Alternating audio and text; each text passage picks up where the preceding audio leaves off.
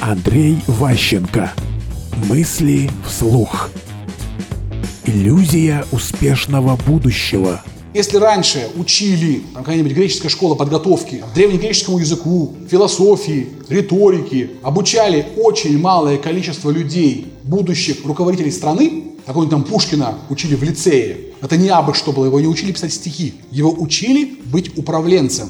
Просто он был балбес, управленцем не стал. Он стал знаменитым поэтом. Я к тому, что образование сейчас сильно упростилось. Изменились принципы подготовки, потому что нас делают одноразовыми, как холодильники. Не учат чему-то большому, хорошему, светлому малое количество из нас, потому что нет предварительного отбора. Всем дали шанс получить образование. И поэтому мы можем за свой счет учиться в Лондоне, в Гарварде, где угодно. Можем угробить годы своей жизни на получение образования и испытывать иллюзию, что это даст нам старт в жизни. И вот мы научимся, и после этого наша жизнь изменится.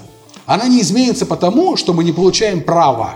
Вот те, кто учился раньше, вожди различные, когда готовили элиту заранее, их заранее отбирали говорили, что именно эти люди будут командовать нами там через 30 лет, та же Лига Плюща, еще что-нибудь была процедура отбора лидеров. А сейчас это доступно всем.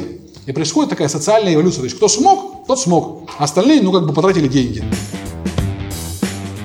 Мысли вслух.